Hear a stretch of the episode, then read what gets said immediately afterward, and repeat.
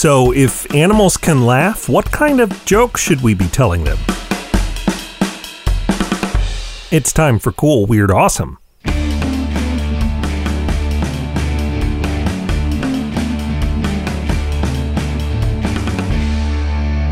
Welcome back to Cool, Weird, Awesome, the show that thinks medicine is the best medicine, but laughter is also pretty good.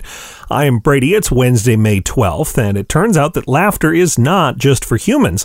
Many animals are also laughers. This comes out of a study at UCLA, which looked at other studies on play behavior in animals and whether those studies mentioned vocal play behavior.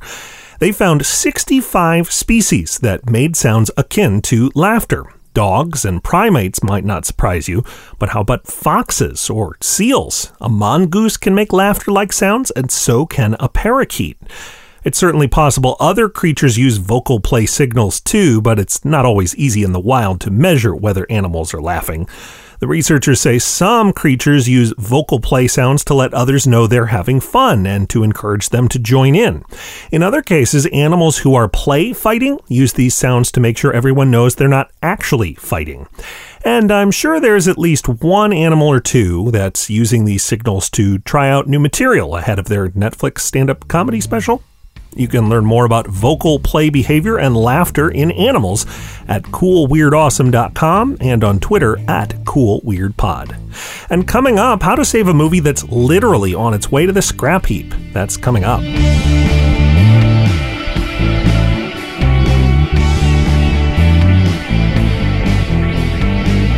Cool Weird Awesome is listener powered thanks to our backers on Patreon. For as little as a dollar a month, you'll make every new episode possible, and you'll get lots of extras, including sneak previews of upcoming episodes. Learn more today at patreon.com slash Brady Carlson. And thanks.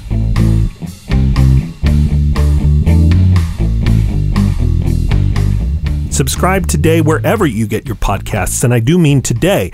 Here's a story about why you don't want to put things off. It was 50 years ago this week that the acclaimed film Wake in Fright debuted at the Cannes Film Festival. It was thought to be lost for good, but in 2002, the film's editor, Anthony Buckley, finally found the original materials in a box that was to be destroyed the very next week. I'm Brady, so whatever you have to do today, hop to it. Thanks for listening and come back again tomorrow for more cool, weird, awesome.